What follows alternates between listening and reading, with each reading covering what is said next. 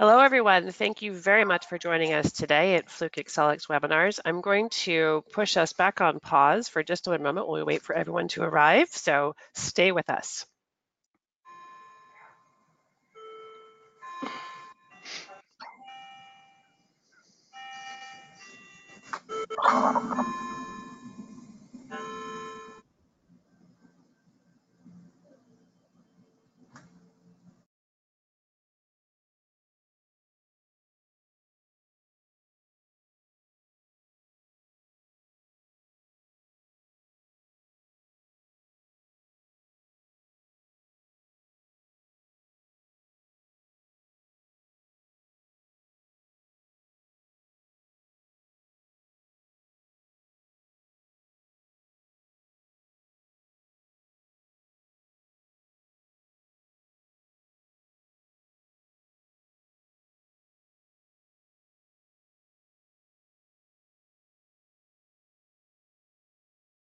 And hello again. This is Leah Freeberg with Fluke Accelix. We are going to give it a slow get going as people join us. I'll do a little bit of, of introduction at the top. You probably know Fluke as a test tool provider, and you probably also know that we produce some of the industry's favorite reliability tools, infrared cameras, multimeters, vibration meters.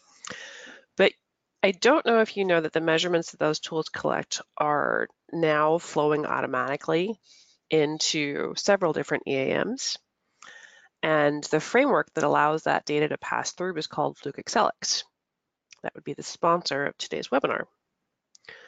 The goal of this Fluke Accelix platform is to better connect asset management data into those existing asset management systems. And it really all turns around best practices in condition-based maintenance. That's the whole premise for this. So that's why this webinar series is focused on reliability maintenance strategies as well as technology. And today's speaker is able to talk to both sides of that picture, the reliability practice and the technology. Before the presentation, though, a couple of housekeeping items. Our session is being recorded, so your phone lines are muted. You will be able to ask questions at the end of the webinar by using the question tool as part of GoToMeeting webinar. So take a moment now, find the questions button on your dashboard. If you want to type in a question as it occurs to you, please feel free. I'll take a look at it, and then when we get to the question and answer section at the end, I will read those questions out loud to Kevin. If you'd like to receive the slides from Kevin's talk today, wait until the end of the, of the webinar, take the survey, and that will automatically trigger a send of the slides to you. Okay? Otherwise, the recorded webinar will be available on accelix.com. All right, so today we are very pleased to have Kevin Clark, who is both a CMRP and Vice President of Accelix at Fluke. Kevin will be presenting about why connectivity is critical to an IIoT program, starting with the question of, is your facility connected? So Kevin has more than 25 years of experience in operations leadership, focused on engineering, asset management, IT, supply, manufacturing automation, and safety systems. He served as senior practice director for Proficient, where his role drove growth and success in areas of manufacturing, enterprise asset management, Internet of Things, process standardization, and project delivery. Kevin is a long-standing member of SMRP, has held vari a variety of positions at state and national levels, and has been a CMRP since 2004. He received a Bachelor of Science in Computer Integration and Manufacturing at Purdue University and an MBA from Colorado State. If you've ever heard Kevin speak before, you know that he understands daily reality on the plant floor. And in all of his work on the IIoT, he never fails to keep a very practical perspective around what it takes for new practices to actually succeed. So today's presentation will really be a great chance to get updated on what he's seeing now. He'll be also speaking at Fluke's Xcelerate conference later this fall in Florida, and we'll talk about that at the very end. So good morning, Kevin. Thank you for joining us. Good morning, Leah. I am curious to see where our audience is at regarding the topic of today. So if you don't mind, I'm going to launch a poll for everyone to take a look at here. I want to know how big of an issue they feel connectivity is at their plants. Do they have the communications network they need to connect the assets that they want to get data from? So everyone take a moment and pick which level you feel is the most reflective of the plant issues you have right now. And Kevin, while folks are answering that, I have a question for you to kind of get things started. Sure. In the last two years, how do you think your conversations with customers have changed about connectivity? Well, uh, that conversation has changed significantly over the last couple of years. Um, you know, when you think about the generational gaps that we have and, the, mm-hmm. and who we're who we're building systems for these days, you know, our youth um, over the last 10 years really hasn't experienced connectivity issues. And so as they as that that younger generation begins to move into a plant environment, mm-hmm. um, we recognize rapidly that we as industry practitioners have significant connectivity issues. Mm-hmm. Um, and so that's what they expect as they're coming into these new roles as industrial engineers, manufacturing engineers, maintenance professionals. That's one of the first things that's that's obvious is that we're dated when it comes to how do we connect out on the mm-hmm. plant floor. Mm-hmm, and mm-hmm. so their their expectation, their realization about where we're at is is becoming a hotspot in industry okay. that that uh, we just can't accomplish connectivity the way the IoT is demanding it. Okay, so it's a mixture of we're adopting technology and it requires connectivity and we're welcoming in new folks to the plant and they expect connectivity so it's more apparent that it's a problem than it was a couple years ago yeah and and i think volume is doing the same thing mm-hmm. Um, mm-hmm. as we continue to add and add and add yep. to our iot on yep. the plant floor it's becoming obvious that, that we're not prepared for it pushed it too far awesome okay i'm going to close our poll and see what the folks thought so people on the line right now feel like it's a moderate issue. About half of us, 43%, feel like it's a moderate issue. 30% are doing more than 30, almost 40% are doing great. And then 20% feel like they're having a major issue. So I'll be curious to see as you go through your presentation, your definition of connectivity compared to the folks, and then we'll check back in, in a little bit. But for now, I am going to turn this back over to you and uh, you can take it away. Okay, great. Thank you. And mm-hmm. uh, uh, I appreciate the uh, opportunity to talk to the audience today. I would imagine it's morning for most out there. Um, I think it may be afternoon for others, but um, I think the mass majority, good morning is, uh, is an appropriate uh, welcome. Uh, we already went through, Leah, thank you for the introduction. Uh, that was uh, uh very good, and I don't think I could really add to it, so I appreciate appreciate the, um, the generous introduction. Um, just real quick for the agenda, um, you know, there's there's an awful lot of topics, and there's a lot to squeeze within the amount of time that we have today. Um, and every single um, agenda item that we have could take us into a whole separate conversation. So some of the things I want to go through this morning is is really defining what the IoT uh, really is. Um, and you may have your perspectives and thoughts and and and that. So we may hit on a few that agree, and we also might hit on a few that disagree. Um, the promise of the IoT, I think a lot of people struggle with that. You know, what are the things that that are promised in the IoT and and isn't necessarily true. Um, our present day realities, um, getting starting started isn't easy. We're going to talk an awful lot about that. Um, guidelines for uh, pilot programs, connectivity, uh, data systems and people. Not much different than uh, people, process, and technology. So that that uh, you'll be able to see some uh, some contrasting uh, views from that as well. Um, barriers to success, uh, and the things that, to expect inside of a, a IoT pilot. Evolution of technology, connectivity is the key. That's where we're getting to, and then how it all comes together. So with that, we'll go ahead and, and uh, move into the um, presentation. So uh, the IoT, it's a big thing. I don't think anybody's going to disagree that it's one of those um, one of those terms that that um, could turn into a trendy term, could turn into something that isn't there in five years. Um, you know, we've had so many of these things come over the years. Uh, you know, things like, uh, and I'll, I'll, say this tongue in cheek. Uh, you know, big data was a big thing. Um, even mobile was a big thing, but do we really call things mobile anymore? Because if everything's already mobile, does mobile really exist? You know, and so things come about just like the IoT came about, but it is sticking and it's sticking really hard. It's um, it means so many things to so many people because I could say artificial intelligence and immediately say it's IoT. I could say machine learning and immediately say it's IoT. Um, I could talk about the things that go on in the industrial plant and how we connect devices, and I can immediately say that's IoT. So there's a few things that I want to be able to introduce to you as we go through this presentation to help you maybe get a, a clear view of what IoT is, even though it applies to so many things.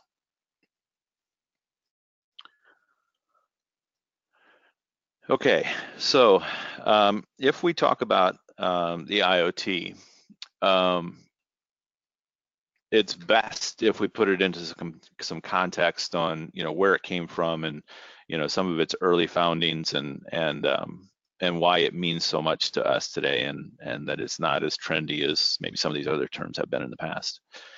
Um, and the way I like to say the IoT um, why it's so big is because at the at the end of the day it's all about connecting devices and it gets a little bigger than that sometimes when you start talking about connecting people to devices or connecting people to assets.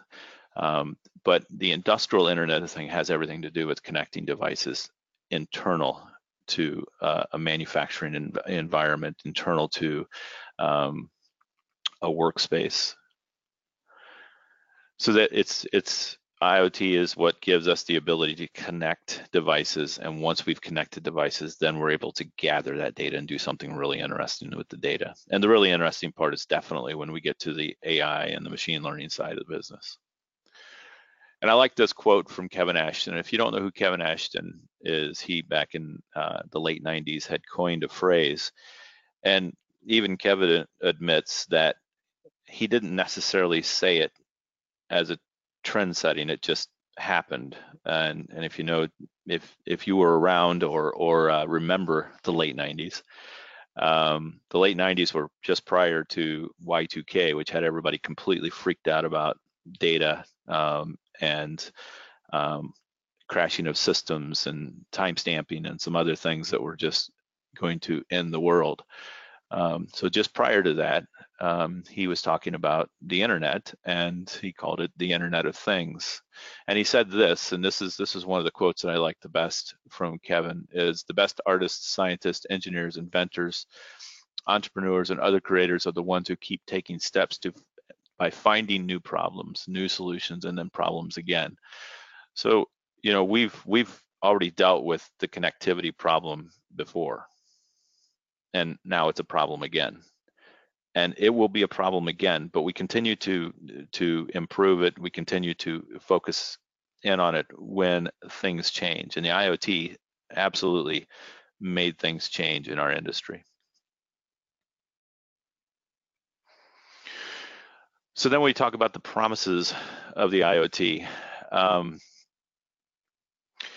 we, we all know that that um, condition monitoring, predictive technologies, um, even the basics of maintenance where we're just gathering meter readings, not necessarily with the intent of, of monitoring them, but using that data to do something interesting with. Um, we know that there are um, things that slow down an IoT process. Um, and IoT has made promises that it can deliver. And in a lot of ways it does, and in so many ways it doesn't. So the promise that many vendors promise their method of implementation will lead to a smooth IoT implementation and to real, reliability nirvana. Um, we're going to go through some things that that will uh, conflict with that statement, um, and it, it doesn't change anything that we know about how we do project management, how we change cultures, how we um, deploy technology. It doesn't go against that. It, in fact, it, it will ring true in a lot of minds about how we change. And the challenge is how does one keep the real goal in mind by increasing our business value with M&R, uh, within NMR uh, without jumping into a risky, expensive boondoggle project that may not produce results. You know, and since I've been in this business for over 30 years now, I've watched a lot of that happen where we had a return on investment, but the rest of technology, the rest of our space wasn't ready for that technology, or that technology wasn't as mature as you'd hoped it would be. And so achieving the return on investment that we really thought we would get out of that technology is incredibly difficult to achieve. So a little bit about the reality um, in the market. Um, so I don't know if any of you experienced it, but I've definitely experienced it and saw it and lived it and, and everything else, but slow moving pilot projects. Um, so I thought this was interesting um, that only 20% of pilot IoT programs have successfully rolled out in facilities. You think about it, that's one in five projects successfully rolled out in facilities.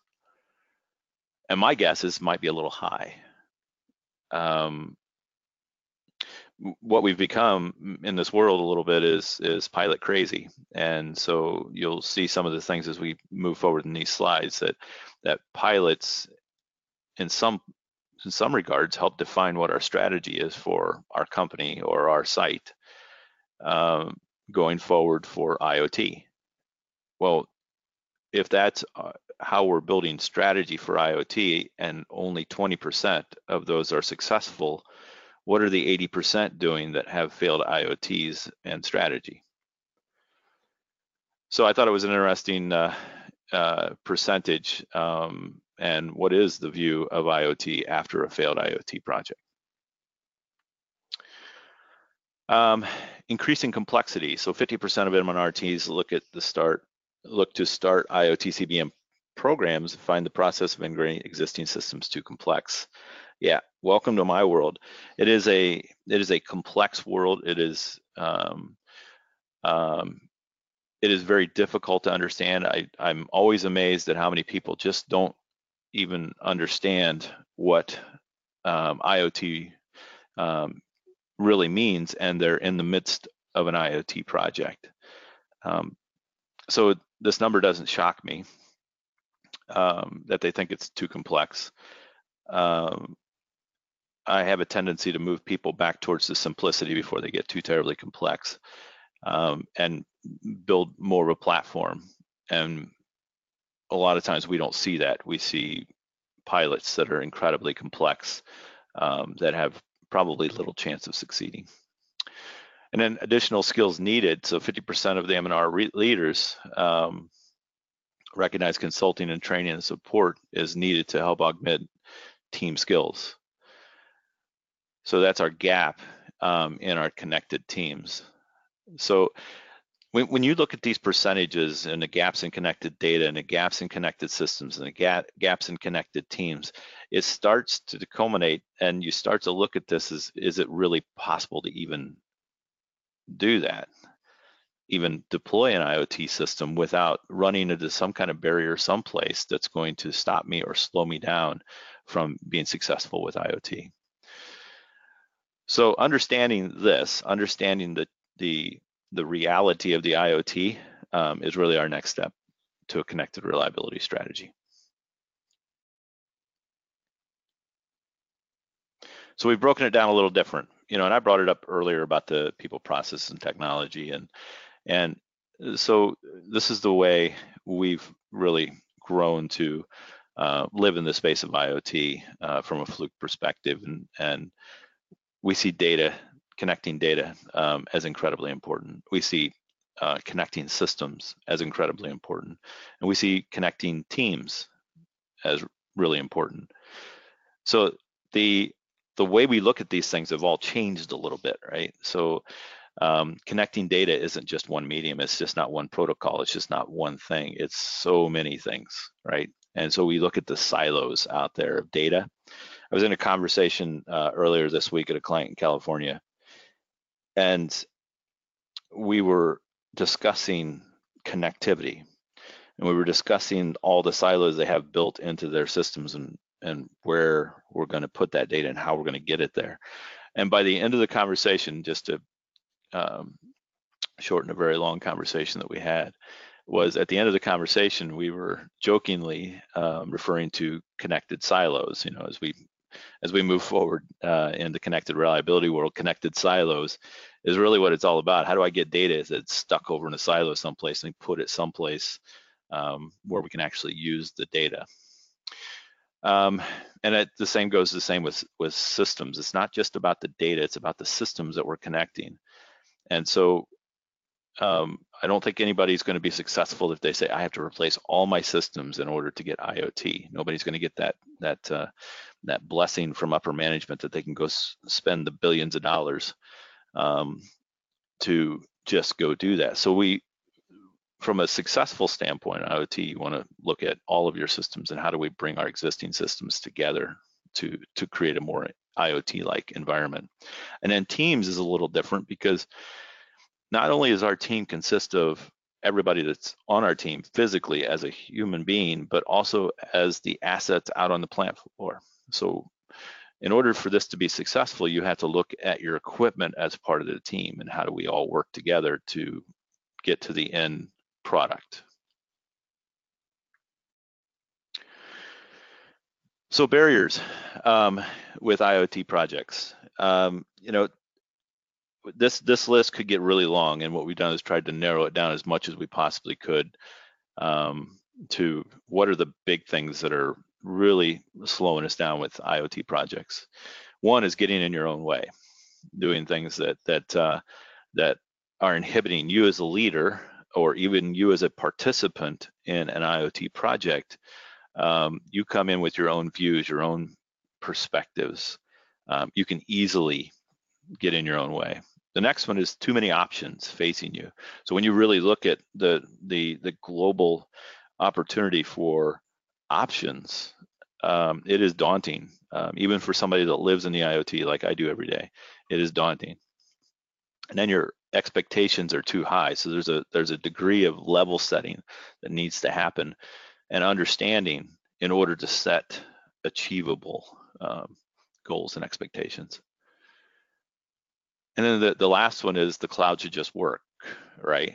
And so I, I can't get a physical um, raise of hands, but how many of you have got clouds that didn't quite work the way you expected them to? And we're gonna go over that just a little bit.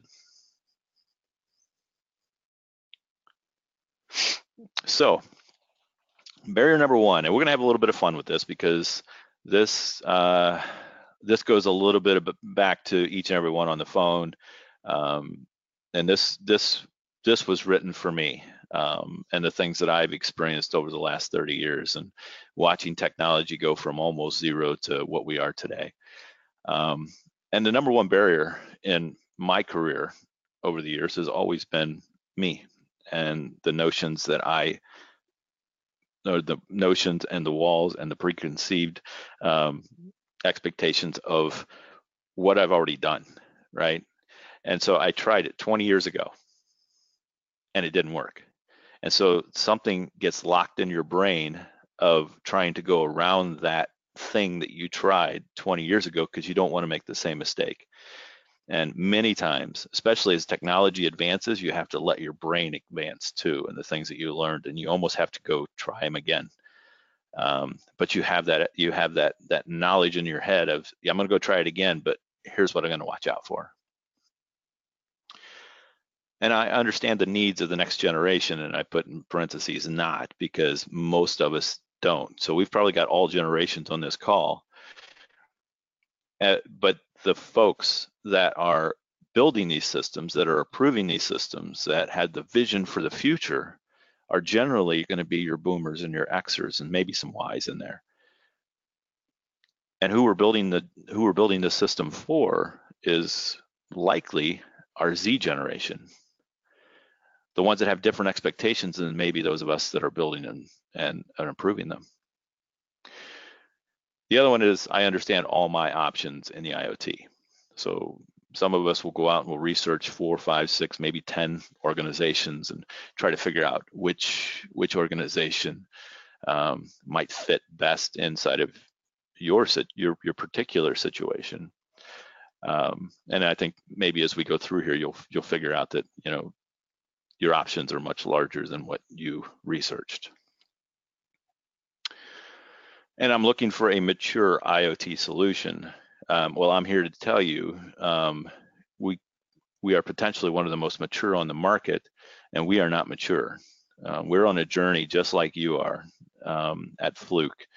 And so IoT is changing daily for us. What we thought was our strategy last week this week we might have bumped into a new technology that might change the way we look at our strategy. So our strategy has to be far looking and directionally correct, but it it can change multiple times and iterations within that long uh, vision. Another one that's challenging is um, the cultural behaviors. Um, so we're locked in cultures, um, and so we have certain ways of doing things and certain expectations, and there most of those are unwritten. Um, that may be the single largest battle that you have um, is culture, and we know culture um, generally wins when strong process is not considered, when strategy is not followed, when um, when the business is dictated by that culture. Um, culture generally wins. And the last one is just your own confidence in your own self.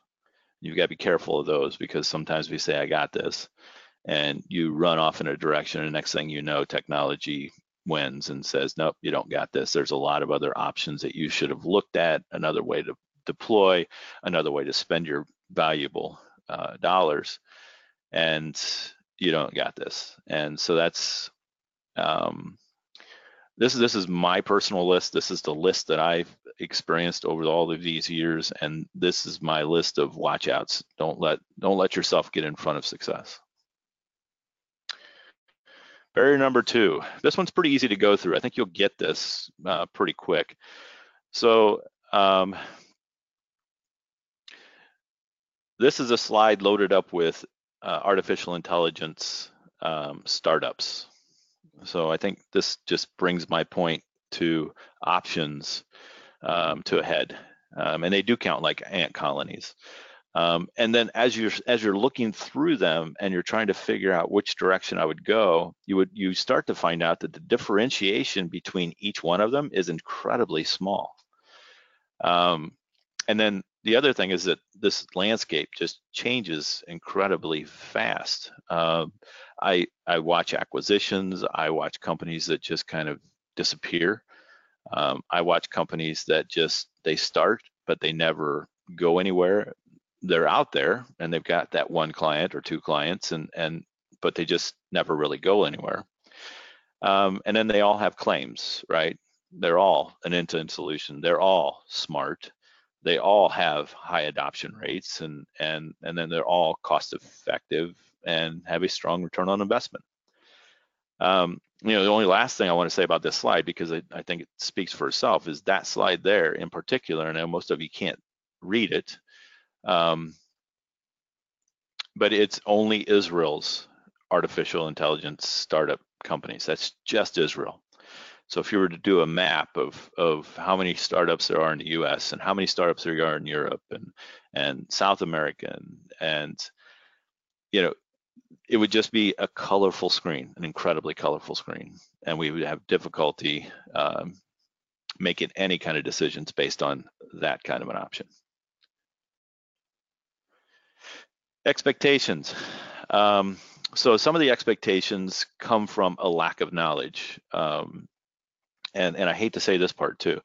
Some expectations come from too much knowledge.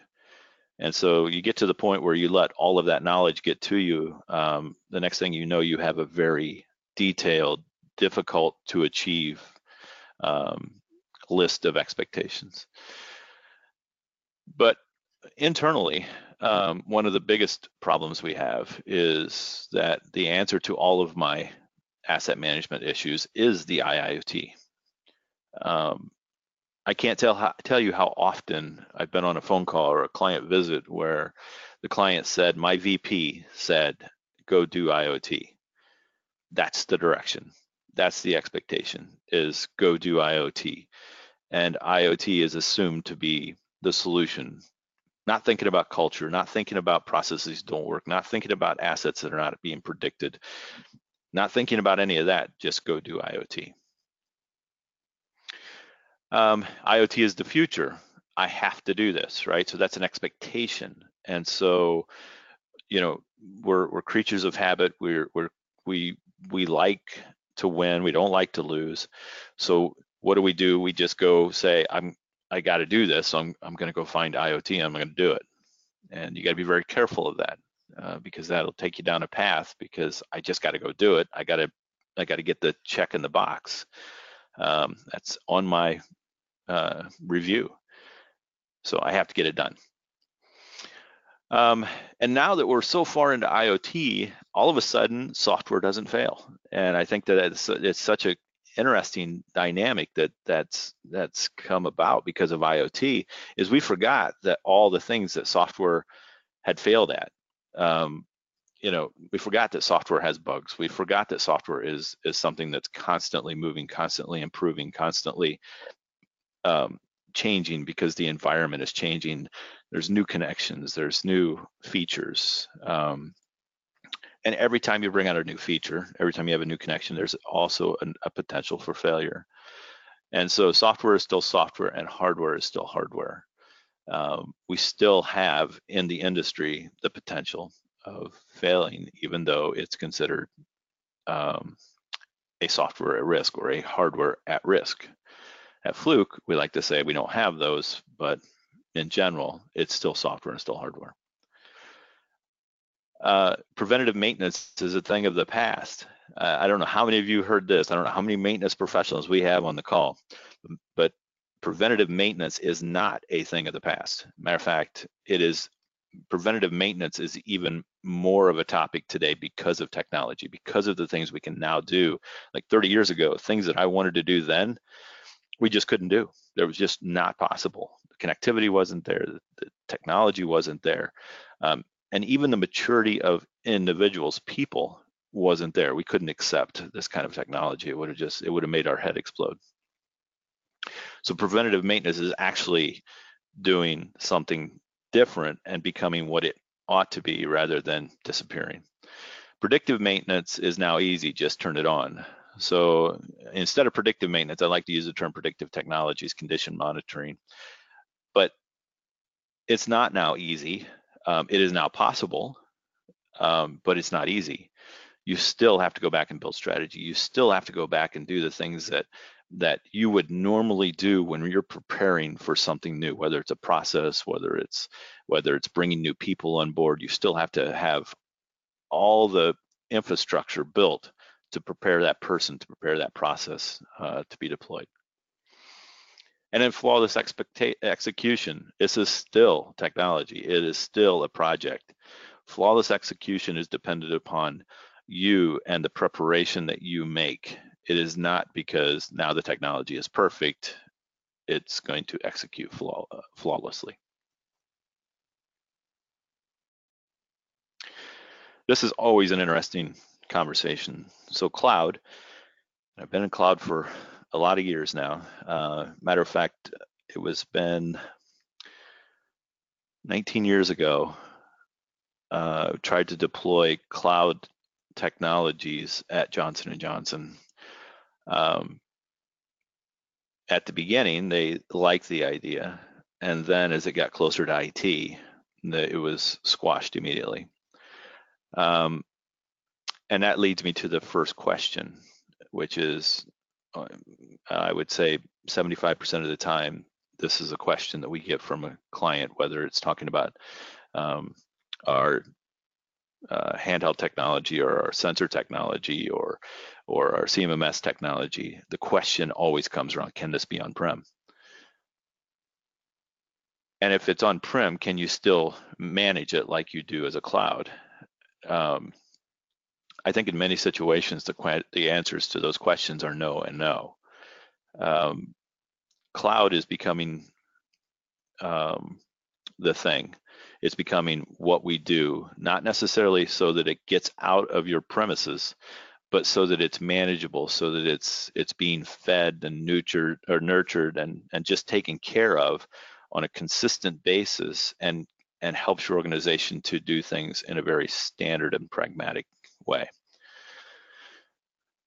So the answer isn't always no, um, but it's becoming a more common uh, answer than just yes, because I think we all um, know what the challenges are with on-prem, even though regulatory bodies and and some of the other um, high-tech organizations struggle to accept a cloud. It's all changing.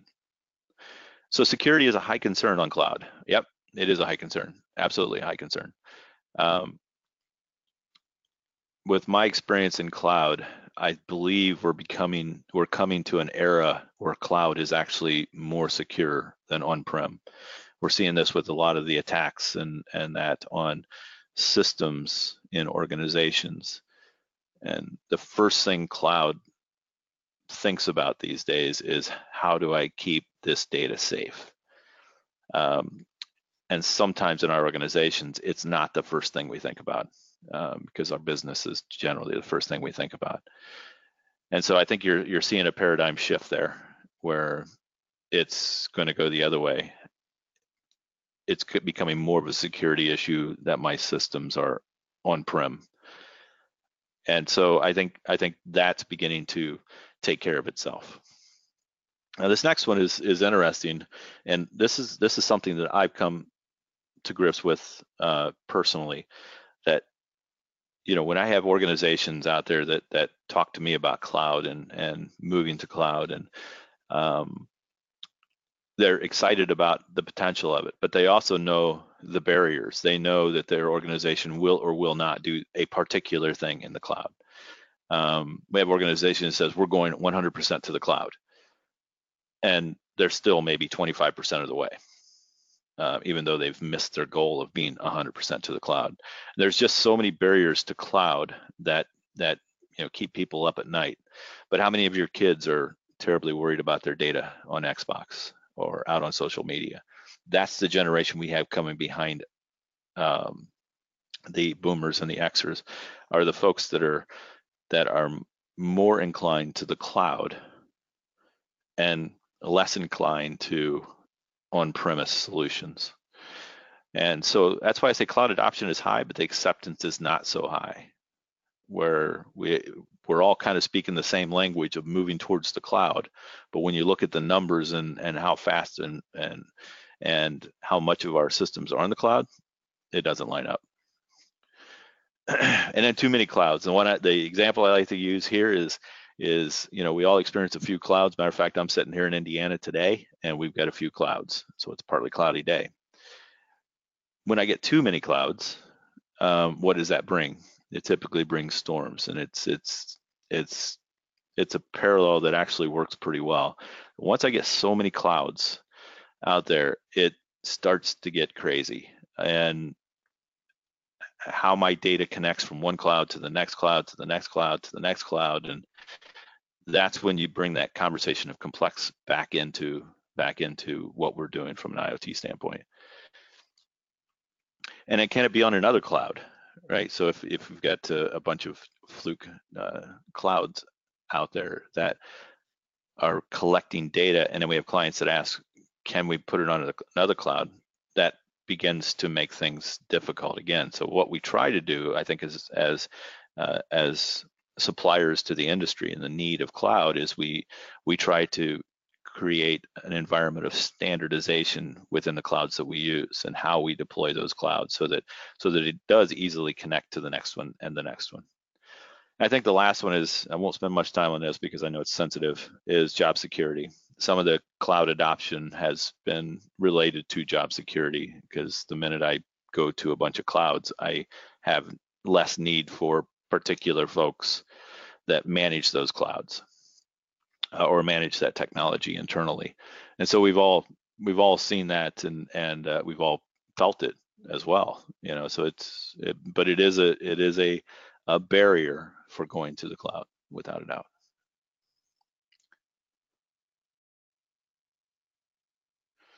So Leah, I think we have a question we wanted to ask. We do, because I want to take, you, you've been painting connectivity in potentially a different way than some folks have thought about it.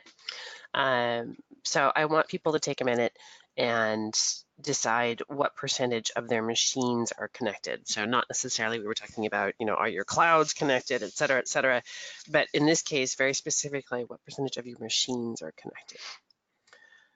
Okay, I'm seeing some people work on this. While we, while folks answer, I'm gonna do a time check. We've got 20 minutes left, Kevin.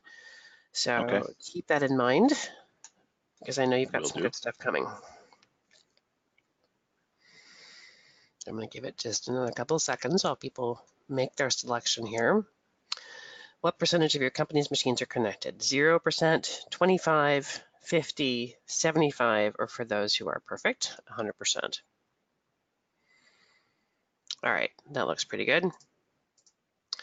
So 50%, no, 19% of the people on the call feel like they have 50% of their machines connected. 40% or 38% of the people on the call feel like they have about a quarter of their machines connected. And there are 3% of the people on the phone who think that they have 100% connected, Kevin. Wow. Okay. What do you do about that? All right. Great. Well, let's let's talk about that a little bit. Um, but, but before we dig into that, let's let's talk about pilots. So we've built up to the point where we've talked about pilots and the challenges of doing a pilot, uh, the chi- challenges of doing IoT. Um, you know, I I have I have the luxury of of raising children that went into this space in the IoT space and the maintenance and reliability space. And so I, I I also have the luxury of watching the differences between Y's and Z, Z's and how they look at technology. And I have, you know, just a quick way to to start this off is we as Xers and Boomers have been uh, doing technology for a long time. We grew up, you know, in an, in a, a disconnected world, um, and but we matured in a connected world or a world trying to be connected, and so we've been doing technology for a long time. Matter of fact, that's that's so evident in our siloed systems. That's that's people doing um, doing digital, not necessarily being digital. Your Ys and your G- Zs generally grew up being digital. So everything they did with their Xboxes and and their PlayStations and and all of their social media, that was them being digital. So they lived it, they experienced it. And so it's just completely different perspectives on on on how we came up versus how they came up. And the biggest thing to remember is those of us that are making decisions for our businesses today need to consider what the Ys and the Zs expect in technology and expect in their systems because that's who we're building our systems for. So when we think about those pilots, um, when we think about pilots, we know that it's an experiment, a test. Many times we expect things out of a pilot that really shouldn't be there. If we can't go into a pilot with an experimental, experiential and experimental um, mindset, we will probably set the wrong expectations for that pilot. And I know um, because of the many pilots that we've done and the many pilots that we're doing, I know that so many of those pilots were set with inaccurate and probably unachievable expectations. So I just want to make sure that we get off on the right foot here that and that a pilot is considered to be an experiment or a test of capabilities and what could be. Okay. So this is a list that I kind of came up with, you know, as me being creative. I'm not necessarily creative all the time. And, but I, I was able to put a whole bunch of E words to doing a pilot, an IoT pilot. So education, this one is so, so important because of the education that we don't have in IoT. And what I said was the best way to guarantee understanding and adoption is to ensure everyone is properly trained. And so properly trained is a moving target at the moment, uh, just, just so that uh, I'm clear on that. That, that target changes because of what we're educating and how we're educating. And I'll, I got another slide that'll give you a little bit more insight on what the, I'm talking about here in a little bit.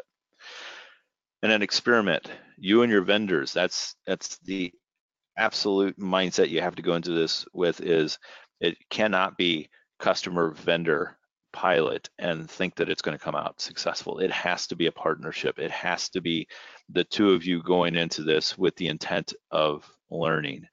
And that if that vendor tells you that they're not planning to learn something from your pilot, then you're probably going down the wrong path with that vendor because we are learning every single pilot we go through. We are learning how to make our products a little bit better or back them up a little bit and start again in a different direction. So we learn every time. Expectations, the most important attribute of a success pilot is to have a measurable goal. I, I will always talk about expectations when it comes to IoT pilots because we are generally never right on expectations. We we generally start too high, and then as it goes through the pilot, you're having to back that expectation up, and then the letdown at the end of that pilot is insurmountable. And then everyone, so get everyone involved that needs to be involved. We all know that transparency inside of a project, inside of defining a pilot, creates the um, creates learning and a vision from everyone involved, and everybody feels like they have a, some skin in the game. Um, and to elevate, to make sure that we get this out to everybody that needs to know it. As soon as we run into a problem or we don't meet an expectation, it needs to go to everybody quickly, not shoved under the rug because we want this to be successful, but elevate it quickly. Execute is no different than any other pilot, whether it's technology or what it is, is, is to execute. Um, so project timing, um, meeting milestones, um, dealing with the things that weren't delivered, all of those need to be um, dealt with um, and executed flawlessly. And then the, the, the last one, which could easily be the first one, is executive, and that's top-down support, making sure that that at the highest levels that this is approved, everybody understands what we're doing. Um, but we need to make sure that that communication is across the board all the way up to the executives um, because generally an IoT pilot um, has high visibility. And so you wanna make sure that that executive is on, on the same page at all times. So Kevin. Yes. In our last 10 minutes here, what are the most important things that you want people to take away? Let's pick and choose what we've got left here. Okay. Um, I've got some slides I can move through pretty quickly. Um, so if you want to just do it that way, I will. I want your I highlight. do it I that want, way. I want the most because I know you've got some things that people can take away. So let's let's get to those. Okay, let's do that. So our findings. IoT strategy is often formed from the results of a pilot. Um, I think many of you might be experiencing that. The only project, IoT project you have going on is the one that you're working on, and that becomes your IoT strategy. A pilot is an experiment. It's an agreement to try IoT and test against expectations. So we need to make sure that that is um, the case. So here's here's one that I really want to do, Leah. I want to make sure that everybody gets this one because it's important to understand this as we get into um, Okay. as we get into pilots. Is that 82%? And this is information that I got from Purdue University while we were doing a study together. 82% of all manufacturing jobs will soon require medium to high digital skills levels. 82%. 82%, right. So do the math on that one. jobs. Of all manufacturing jobs will Damn. require medium to high. One in six American uh, working Americans don't know how to use email, internet, or have basic digital skills. So think about the two of those together um, and how they conflict with one another. And then the, the biggest point there for the, the uh, digital skills is that private industry training investment is down 30% in the last 10 years That which tells us we're. Yeah which which tells us that we're not only are we lacking in some digital skills we are also not training appropriately for this new age coming on us And that gets to what we can do. Got it. yep and then the last one i think lots of people don't understand this one too but it's one in five executives believe digital transformation Yeah. projects are a waste of time that's Yeah. that's a tough one that's 20% Well, Yep. Um, so, and then I, I think the last one is is really important. All inv- all involved are on a journey. I can't make that more clear um, than I'm making now. Is the fact that that not only are you on a journey trying to figure out how you're going to get your facilities up and running in an IoT situation, but also um, how your suppliers, your vendors, excuse me, are on the same journey. hmm So let me get past this.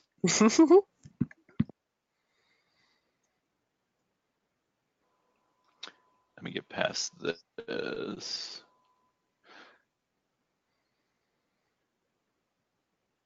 I just want to, I'm flipping through. I don't want to be messing with everybody's eyes. So I think this one here is probably where we can about end this to keep in, in time here.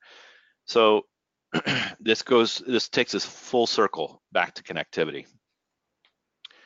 And I think the biggest point here is that um, we've identified a failure point within organizations. And I know listening to the the results of how connected you are, um, I think there's I think picking moderate is a safe answer. Um, what we find generally is most organizations will pick moderate before we have a conversation with them. And it's the unknowns that tend to get us when having a critical asset over in an area where we can't get to it.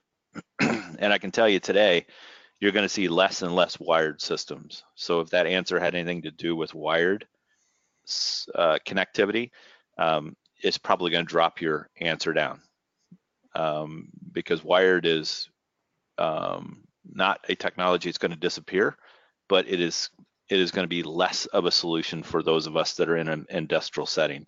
You're going to see an awful lot of uh, wireless connectivity in the future, and that's that's part of getting yourself educated on what's coming down the pike versus where I'm at today. So getting that connectivity and getting our data where it needs to be is incredibly important. System connectivity is also part of the answer.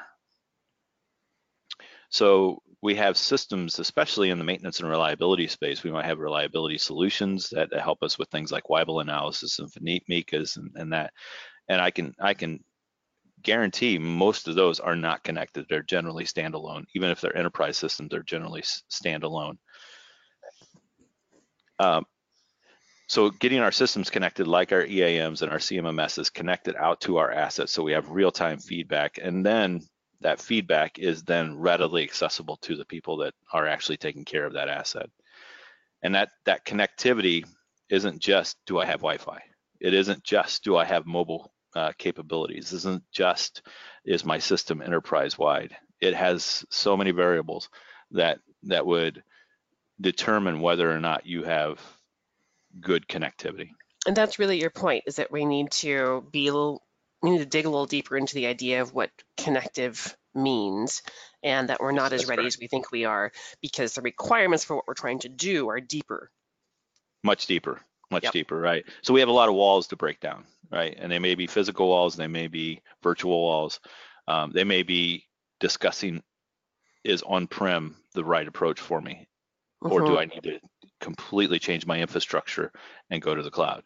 Okay. So you know, all those questions need to be dealt with. And then the last piece is the team's connectivity, and that's getting people into the technology. You know, I talked a little bit earlier about the generational gaps, and those of us that are the Xers and the Boomers, we have to we have to force ourselves to be digital because it we weren't born digital. But the Ys and the Zs were born digital, and they really get the fact that that um, equipment, software, internet is part of their being, and that's just the way they grew up. And so it's much easier for them to feel like they're in a team that includes equipment, that includes software, than it is for those of us that were born doing digital. So I want to make sure that I got those out. Mm-hmm. And I know mm-hmm. we did run a little short on time here. Um, Let's do a little train the trainer. So for the slides that we're not able to talk to, can you give us a 30 seconds on what this slide is? Because people get a copy of the deck afterwards. So for example, what is this slide talking to?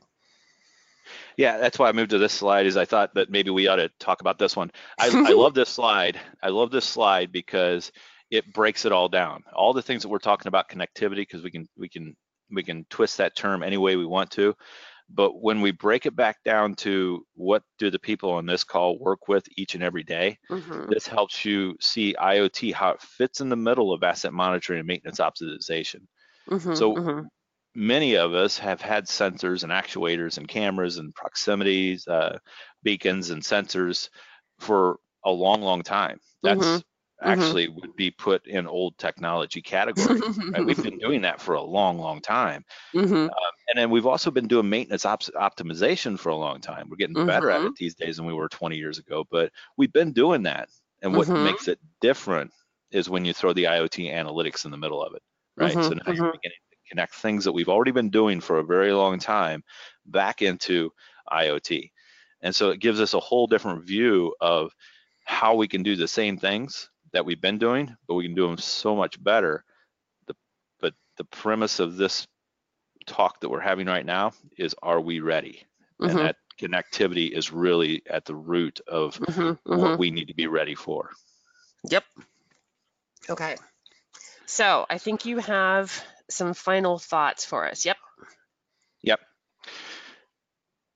So you, will be able to go back through this presentation. You'll be able to mm-hmm. dig mm-hmm. into it a little bit and and um, and understand kind of the direction that I'm coming from, what I'm seeing out there in industry.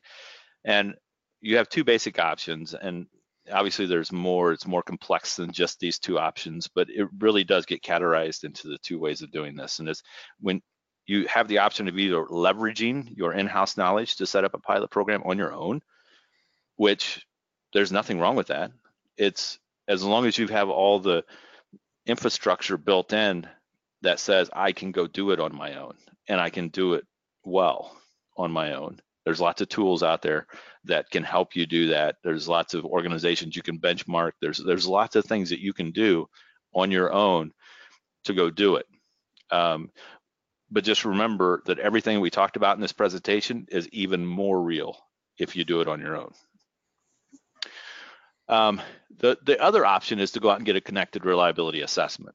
And that means somebody would come in and help you get a jump start. Somebody that's seen it, done it, not only from a technology standpoint, but also from an expert in maintenance and reliability that sees this stuff day in and day out, is in a constant chain of, of being trained and relearning and relearning and relearning, um, would come in and could help you uh, set the baseline. That helps you with the expectations. That helps you with flawless execution. That helps you with all the other things about what what do I really need? What problem am I trying to solve with this IoT? And that way you can really dig down in and, and identify the the uh, technologies you need, and then also the partners that you need to get it done. Um, so the second option is to do the connected reliability assessment or find uh, from Fluke or go find another connected reliability um, expert that can help you. Can I extrapolate that you're being asked to do that? Yes, you can. Mm-hmm. Mm-hmm. Okay. Can. Yeah, it makes sense because a lot of what you pointed out as a barrier are all very subjective things that are very hard to see from your own two feet perspective. And some of those things may only come to light when you have somebody else objectively looking at it. Absolutely. Mhm. Absolutely. Yeah, it, it does it does shine a different light on it for sure. Yep. Yep. Okay. We got a couple of questions in that we're probably not going to have time to really uh, address. The only one, let's see. Um, how far into the future do you think the walls will come down? So obviously we're working at this. Um, do you feel like I'm trying to figure out how to give you a constructive way to answer this question. Um, I, I think I, I think I can get it, Leah. okay. Um, so uh, to answer the question, I think in in some industries they've come down really really fast. In other Mhm. industries, um, and, and while they're going through it, while those fast industries um, are are bringing down the walls, they're also knocking down the barriers, right? Okay. So you've got all this all the vendors that are learning from that. When when they knock down barriers, they're learning what barriers that they're going to run into, and then they can help the next client to be even more rapid Yep. at bringing those walls down. So I, it's I don't think it's very far. I, I Okay. honestly think that we're going to see some massive stuff happening over the next five years for sure. Well, speaking of massive, the next question is will 5G uh, help or hurt this issue, right? So when we have this massive unlock of all this high bandwidth, low latency, what's that going to do to this situation? Well, yes, um, Mhm. because there's so many things that we're not doing today because we can't, Because we can't. right? We don't have. Yeah, we, we don't have can't. the edge computing. Right. Right. Mhm. So, you know, when when we think about it, when we think about work orders going through the system, we think about, you know, a sensor picking up data every, you know, minute, 90 seconds and sending that back to the system. That's not high volume traffic. That's not Mhm. things that we need to really worry about. But it's it's all the things that we could be doing Yep. inside of that asset and really understanding the heartbeat of it, sending those really precise vibration signals um, in a real-time wave rather rather than you know a minute frequency. Yep. Um, we learn so much more about an asset than we do um, by having to separate that that send of so you data. think that, that that bandwidth really is going to make a big difference? Yeah, yeah, the bandwidth And- will be and- huge. Undoubtedly, it'll be a little painful as this person is, is predicting because it's going to be yet another change, right? And yet another connect- connectivity expectation that we're all going to have to react around. Right. We'll solve the connectivity issue, but we'll have a different one, In the future. Exactly. and then it'll be a different one. Right. If you will forward through the slides one more time here, so keep going forward. All right, so there's your contact information. If you go back, Mhm. kevin.clark Yep. At fluke.com. And folks are, are welcome to contact you directly if they want to. Absolutely. Okay. And then there's that URL there if they want more information about what your team is recommending for the connected reliability assessment. Yes. Okay. Yeah. And that's then our landing your- page. You're going to be speaking uh, at Xcelerate next month, right? Um, yes and no. Um, I've got a lot of things that I'm doing from a from a workshop standpoint and, and Yeah. that, but not necessarily speaking on, let's say, this topic. Well, right. But So I will, forward I will to be very engaged at, at Xcelerate. you'll forward to the next slide. Yep. Um, because people may not know that this is happening, but uh, or it's less than a month now. Um, so Xcelerate 19 is an all comers for maintenance and reliability, and many of these topics will be taken apart in much more detail there in the workshops. So have a look um, for Xcelerate 19. If you Google that, you will find all the information. And then uh, when I close out this presentation here, this webinar here with Kevin, you should automatically be served up a survey option. So if everybody on the line wants to complete that survey, you will then automatically receive a copy of the slides from Kevin today. And as he said, if there are things that he didn't get to and you want to ping him afterward, he's at kevin.clark at fluke.com. And you can also go back to excelix.com and look at the replay webinars because we'll have this posted within the next day or so. So that's it. Kevin, thank you very much for your time this morning. It was a pleasure. Yeah. Thank you, Leah. Appreciate the time. Okay, everyone have a wonderful day and thank you for joining us.